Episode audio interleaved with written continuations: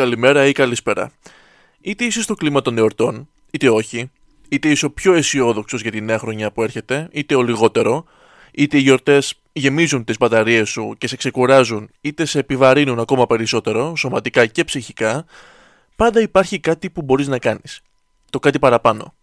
Είμαι εχθρός των New Year's Resolutions, όχι γιατί δεν πιστεύω σε αυτά, αλλά περισσότερο επειδή πρώτον, όλη αυτή η διαδικασία μου δίνει την εντύπωση ότι σου βάζει όρια, δηλαδή, οκ, και να τα πετύχεις όλα όσα βάλεις σαν στόχους, τι θα κάνεις μετά; Θα σταματήσεις εκεί για τον υπόλοιπο χρόνο; Θα πεις Ό,τι ήταν να κάνω το έκανα. Πράγμα που με φέρνει στο δεύτερο, ότι δεν χρειάζεται να αλλάξει ο χρόνος για να αλλάξεις και εσύ. Πολλές φορές η αλλαγή θα έρθει αναγκαστικά ή θα σου φανερωθεί σαν ιδέα απροειδοποίητα. Θα σου φανερωθώ που λέει και ο Γιώγαλα. Οπότε, περισσότερο αυτό που θέλουμε να πετύχουμε με τους νέους στόχους είναι να νιώσουμε την χαρά ότι στοχεύουμε σε κάτι. Ότι έχουμε κάτι να κυνηγάμε. Όμως αυτό μπορούμε να το κάνουμε και ασταμάτητα. Θεωρώ πολύ καλύτερο το να βρίσκεσαι συνέχεια σε κίνηση. Γιατί ξεχνάς και τις αστοχίες. Να προσαρμόζεσαι. Be water, my friend, που έλεγε και ο Bruce Lee. Ή την ελληνική βερσιόν, πέτρα που κυλά ποτέ δεν χορταριάζει. Όχι, δεν θα μιλήσουμε για τον Bruce Lee σήμερα, όπως διάβασες και στον τίτλο λογικά, δεν είναι αυτή η κατάλληλη στιγμή. Και δεν είχα σκοπό αυτό το επεισόδιο να είναι αφιερωμένο σε κάτι συμβολικό για το νέο έτος, απλά σκεφτόμουν ότι θα ήταν πολύ ωραίο να τελειώσει μια τραγική χρονιά σαν αυτήν με ένα πιο αισιόδοξο τόνο. Και κοίτα να δεις που κάπως συνδέονται όλα τελικά. Μου ήρθε η επιφύτηση και ακόμα και να μην ήταν αυτός ο σκοπός μου, αφού φτάσαμε μέχρι εδώ, γιατί όχι. Όμως θα το πάμε μέσω τρικάλων και μέσω του αγαπημένου μας τρόπου, το σινεμά. Το παράδειγμα της ταινίας που κολλάει πολύ με τα όσα πάμε να πούμε και θα μας βοηθήσει είναι το Good Will Hunting. Φανταστική ταινία, φανταστικό σενάριο, φανταστικές ερμηνείες και οι τρεις κύριες ερμηνείες βρέθηκαν υποψήφια στα Όσκαρ. Και του Matt Damon σαν Will Hunting και της Mini Driver σαν Skyler, την κοπέλα του, και του τεράστιου Robin Williams σαν ο ψυχολόγος του, ο μέντοράς του με άλλα λόγια. Από αυτός κέρδισε μόνο ο Robin Williams. Δικαίως. Όχι δικαίως κέρδισε μόνο αυτός, δικαίως κέρδισε τελεία. Μία από τις πιο ολοκληρωμένες ερμηνείες δεύτερων ρόλων που έχουμε δει. Το είχαμε ξαναπεί ότι ήταν πάρα πολύ καλό στο να παίζει μέντορες, δασκάλους, ανθρώπους που δίνουν έμπνευση σε άλλους. Ο Ματ Ντέιμον, παρόλο που έχασε το βραβείο του πρώτου ανδρικού, δεν έφυγε ιδιαίτερα στεναχωρημένος, αφού κατάφερε να κερδίσει άλλο Όσκαρ, αυτό για το καλύτερο σενάριο. Μαζί με τον κολλητό του, τον Μπεν Αφλεκ. Μαζί το γράψανε, μαζί παίξανε. Το σενάριο περιέχει μερικές από τις καλύτερα γραμμένες σκηνές που έχω δει σε ταινία. Και δεν ξέρω αν αυτό το σχόλιο είναι με μία μικρή υπερβολή μέσα, γιατί η ταινία μου αρέσει πάρα πολύ, αλλά αυτή τη στιγμή το πιστεύω και αυτό έχει σημασία. Μία παραφωνία δικαιολογημένη που συναντάμε σε ταινίες αρκετά είναι ότι κάποιοι σεναριογράφοι δεν ξέρουν, όχι δεν ξέρουν, δεν τους είναι εύκολο ή γνώριμο πώς να γράψουν μία ιδιοφυΐα. Πώς να μιλάει ο χαρακτήρας, τι να λέει, γιατί να τα λέει. Και αυτό που δυσκολεύει τόσους δεν δυσκόλεψε καθόλου τον Matt Damon και τον Ben Affleck, όταν ήταν ακόμα στις ηλικίες 27 και 25 αντίστοιχα τότε έγραψαν το σενάριο. Όχι, δεν τους δυσκόλεψε. Τα κατάφεραν τέλεια. Και ενώ αυτό που θα προσέξει κανείς περισσότερο σε ένα τέτοιο χαρακτήρα θα είναι το πότε θα μιλήσει και το τι απάντηση θα έχει ανά πάσα στιγμή να δώσει, αυτό που κάνουν τόσο καλά αυτοί οι δύο είναι ότι ξέρουν πότε ο χαρακτήρας δεν πρέπει να μιλήσει. Όσο έξυπνος κι αν είναι. Όσο έξυπνος κι αν ξέρει ότι είναι. Γιατί ο Will αυτό είναι. Είναι μια ιδιοφυΐα. 20 χρονών. Την οποία ανακαλύπτουν τυχαία. Τον ανακαλύπτουν όταν λύνει μία άσκηση που είχε αφήσει ο καθηγητής μαθηματικών στο MIT σε ένα πίνακα. Την είχε αφήσει εκεί σαν πρόκληση για τους μαθητές. Το παράδοξο με αυτή την ιστορία είναι ότι ο Will δεν είναι μαθητής. Είναι ο επιστάτης. Και την άσκηση την πετυχαίνει πάνω που καθάριζε. Και λες, εντάξει, άλλο πράγμα το να είναι ιδιοφυΐα κανείς και άλλο το να λύνει πανδύσκολες ασκήσεις συνδυαστικών μαθηματικών. Το να είσαι ιδιοφυΐα δεν σημαίνει ότι γεννιέσαι με μια έμφυτη γνώση των μαθηματικών, ο Will την χάνει να είναι αυτοδίδακτος. Να έχει πάει μόνος του μέχρι αυτό το επίπεδο. Και όταν τον ανακαλύπτουν, λένε αυτόν πρέπει να τον έχουμε εδώ. Πρέπει να τον έχουμε σαν μαθητή. Το πρόβλημα είναι ότι ο Will είναι κάπως ατίθασος. Δηλαδή, μόλις έχει βγει από τη φυλακή και η καθημερινότητά του δεν είναι άλλη από το σηκώνομαι, πάω στη δουλειά που κάνω εκείνη την περίοδο, μετά βγαίνω με τους φίλους μου, πίνουμε, μπλέκουμε σε καυγάδε, γυρίζω στο σπίτι, κοιμάμαι. Και ξανά πάλι από την αρχή. ή μήπως όχι. Ή μήπως αυτό είναι που δείχνει ο Will ότι κάνει. Γιατί κάνει και άλλα πράγματα. Ή μάλλον ένα και βασικό. Του αρέσει να μελετάει. Οτιδήποτε. Του αρέσει να διαβάζει.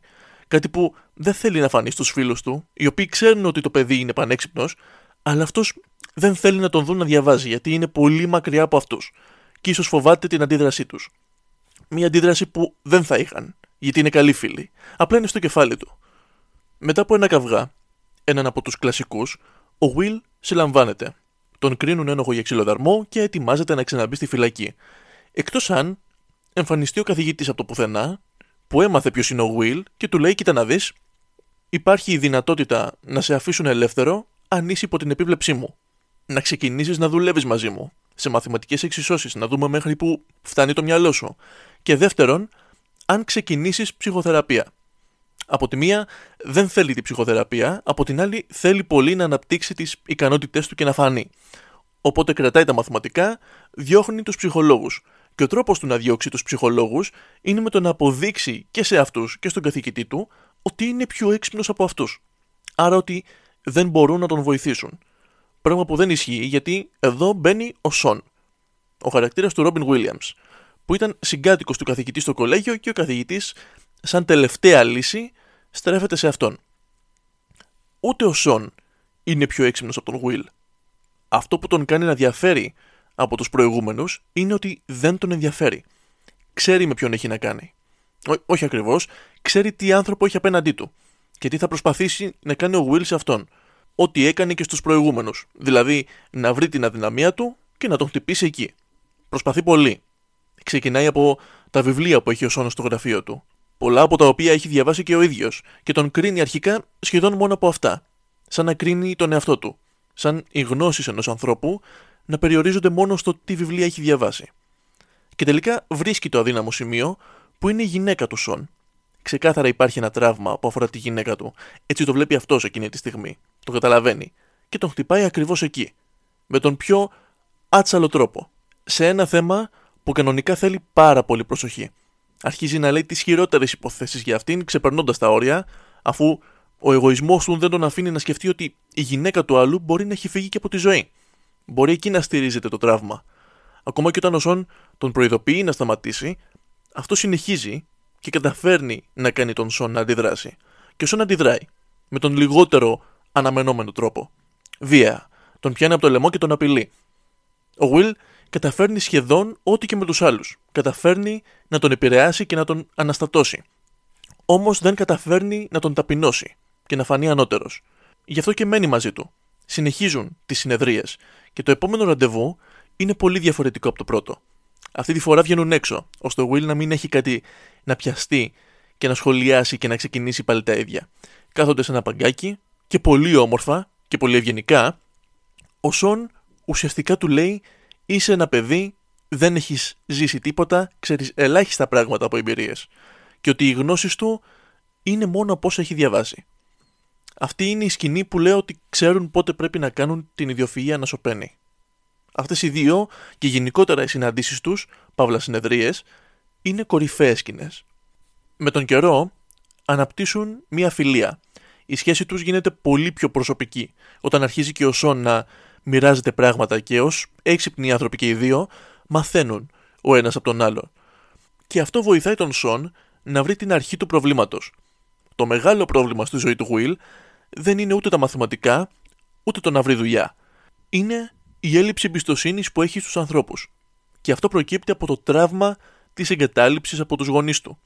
Αυτό είναι που έχει βρει στους φίλους του και μένουν τόσο κοντά παρόλο που έχουν ένα τρόπο ζωής που τους φθείρει. Γιατί τους εμπιστεύεται πλήρως. Αυτός είναι ο λόγος που εμπιστεύεται τον Σον. Γιατί αυτός το ανοίχτηκε πρώτος και βλέπει ότι προσπαθεί να βοηθήσει. Αυτός είναι ο λόγος που εμπιστεύεται τον καθηγητή. Γιατί του προσφέρει πολλά. Αυτός είναι ο λόγος που φοβάται να πάει παρακάτω όμως. Δεν εμπιστεύεται τον εαυτό του. Ο Will είναι η πέτρα στο παράδειγμα που δώσαμε πριν. Και αυτή η πέτρα έχει χορταριάσει σίγουρα. Γιατί δεν κυλάει. Δεν προχωράει παραπέρα. Ακόμα και όταν φαίνεται ότι πάει να κάνει κάτι, θα μείνει στη μέση. Γιατί ο Will φοβάται να ρισκάρει. Φοβάται να ρισκάρει, φοβάται να εμπιστευτεί, φοβάται την αποτυχία, φοβάται την εγκατάλειψη. Σε όλη αυτή τη διάρκεια της ταινίας υπάρχει και ένα διαφορετικό story για το χαρακτήρα. Ένα love story με την Skyler. Μια κοπέλα που γνωρίζει σε ένα μπαρ. Ξεκινούν να βγαίνουν, περνάνε καλά, διασκεδάζουν ο ένας με τον άλλον, όμως ο Will εμπιστεύεται στον Σον ότι αποφεύγει να επικοινωνήσει και να ξαναβγεί μαζί της, γιατί αυτήν τη στιγμή στα μάτια του είναι τέλεια. Και δεν θέλει να χαλάσει αυτό. Και ο Σον το γυρνάει πάνω του και υπονοεί ότι περισσότερο φοβάται να μην χαλάσει η δική του τέλεια εικόνα. Και ακολουθεί ένας διάλογος με λίγο αυτοσχεδιασμού μέσα από τον Ρόμπιν Williams για να το εξηγήσει ότι το ξεχωριστό κομμάτι της σχέσης είναι εκεί που αυτό το τέλειο χαλάει. Ότι γνωρίζοντας τις ατέλειες του άλλου, αυτές που ξέρει μόνο αυτός, γνωρίζεις πραγματικά το άτομο. Και όπως ακριβώς ο Σον χρησιμοποιεί αυτό το μέσο, την αλήθεια για τον φόβο, για να δείξει στον Will ότι δεν ζεις πραγματικά έτσι. Έτσι και ο Will αργότερα βρίσκει την ευκαιρία να γυρίσει πάνω στον Σον κάποια από τα λεγόμενά του, δείχνοντας έτσι ότι ούτε ο Σον κυλάει ιδιαίτερα. Και το ότι έχεις κυλήσει και ότι έχεις ζήσει κάποια πράγματα δεν σημαίνει ότι πρέπει να πατήσεις φρένο και να πεις εγώ έζησα όσα έζησα, θα σταματήσω εδώ για το υπόλοιπο της ζωής μου. Αυτό που σιγά σιγά χτίζεται μέσα στην ταινία είναι η σίγουρη σύγκρουση μεταξύ καθηγητή και ψυχολόγου. Όχι επειδή μπορεί να μην συμπαθεί ο ένας τον άλλον, αλλά όσον αφορά το τι θα κάνει καλό στον Will. Ο ένας, ο καθηγητής, από τον σπουδαίο ηθοποιό Στέλαν Σκάρσγκαρτ, κακώς δεν το έχω αναφέρει τόση ώρα, τον θέλει σαν μαθητή του και για να τον βοηθήσει, να μεν, να τον πάει παραπέρα στα μαθηματικά, αλλά και για να υπάρχει και το δικό του όνομα στην ιστορία. Όταν ο Will γίνει το τεράστιο όνομα σε αυτή την κοινότητα για το οποίο τον προορίζει. Η άλλη μεριά είναι ο ψυχολόγος, ο Σον, που ενδιαφέρεται για τον Will σαν άνθρωπο, που θέλει να τον βοηθήσει να πάει παραπέρα μέσα του, ψυχικά, να ξεπεράσει όλα όσα του έχουν συμβεί και να γίνει καλύτερος άνθρωπος. Να είναι χαρούμενος. Ένα μεγάλο μέρος της πλοκής είναι αυτή η άτυπη κόντρα μεταξύ του καθηγητή και του ψυχολόγου. Γιατί από ό,τι φαίνεται υπάρχει και ένα μικρό παρελθόν μεταξύ τους. Ότι ο καθηγητής ίσως να μην βλέπει τον ψυχολόγο σαν εισάξιό του όσον αφορά τα επιτεύγματα. Η τωρινή είναι μία μάχη για τον Will. Και οι δύο θέλουν το καλό του. Και οι δύο πηγαίνουν όμως βάσει εμπειρίας. Ο καθηγητής πιστεύει ότι πρέπει να πιέσει τον Will, γιατί όπως λέει και αυτός, δεν θα βρισκόταν εκεί που είναι χωρίς πίεση από τους δικούς του καθηγητές. Ενώ ο ψυχολόγος θέλει να του μάθει ότι ο καλύτερος τρόπος να προχωράς στη ζωή είναι με το ένστικτο και όχι με τη λογική. Όσον αφορά τις αποφάσεις, ότι είναι καλύτερο να ακούσεις το ένστικτό σου και την καρδιά σου για το ποια πορεία να ακολουθήσεις, ακόμα και αν δεν σου βγει σε καλό. Γιατί, όπως και να έχει, δεν θα το μετανιώσεις. Δεν υπάρχει καμία φωνή που θα σου πει τι κι αν είχα κάνει αυτό τότε. Ο Will όμως έχει μια έμφυτη αστάθεια και δυσκολεύεται πάρα πολύ όταν έρχεται η ώρα να επιλέξει ανάμεσα στο να κάτσει στη Βοστόνη και να πάει παραπέρα στα μαθηματικά ή να δεχτεί την πρόταση που του έκανε η Skyler και να πάει μαζί της στην Καλιφόρνια, όπου πάει για σπουδές. Αυτό βάζει τον Will στο ρίσκο και τον χτυπάει ακριβώς εκεί που δεν θέλει και στον φόβο του. Θέλει να είναι μαζί της, σίγουρα, όμως δεν θέλει να την ακολουθήσει στην άλλη μεριά της Αμερικής, με την περίπτωση αυτό μια μέρα να τελειώσει. Ότι μια μέρα μπορεί να τον εγκαταλείψει. Και όταν η Σκάιλερ δείχνει να καταλαβαίνει ότι λόγω φόβου συμβαίνει όλο το μπέρδεμα, αυτός δεν το δέχεται και με πληγωμένο εγωισμό ξεσπάει με φωνές, με προσβολές, με άστοχα συμπεράσματα. Απομακρύνονται λοιπόν και πάνω που ο Will πήγαινε να κάνει τα πρώτα βήματα μπροστά μετά από κάποιο καιρό, γυρίζει πίσω στο πώς αντιμετώπιζε κάθε νέα κατάσταση κάποτε. Να εγκαταλείψει πριν τον εγκαταλείψουν. Γι' αυτό αντιδράει και στον καθηγητή. Εγκαταλείπει τη δουλειά που έκαναν μαζί με το φόβο ότι μπορεί να αποτύχει και όλα γίνονται για το τίποτα. Έπειτα έχει μια συνεδρία με τον Σον, από την οποία ο Σον τον διώχνει γιατί δείχνει να μην το παίρνει στα σοβαρά. Τότε είναι που αρχίζει να κινείται ο Will. Για τους λάθος λόγους, αλλά τουλάχιστον κινείται. Ξέρει ότι αυτό το μέρος δεν είναι για αυτόν. Ή μάλλον ξέρει ότι το καλύτερο μέρος για αυτόν είναι κάποιο άλλο.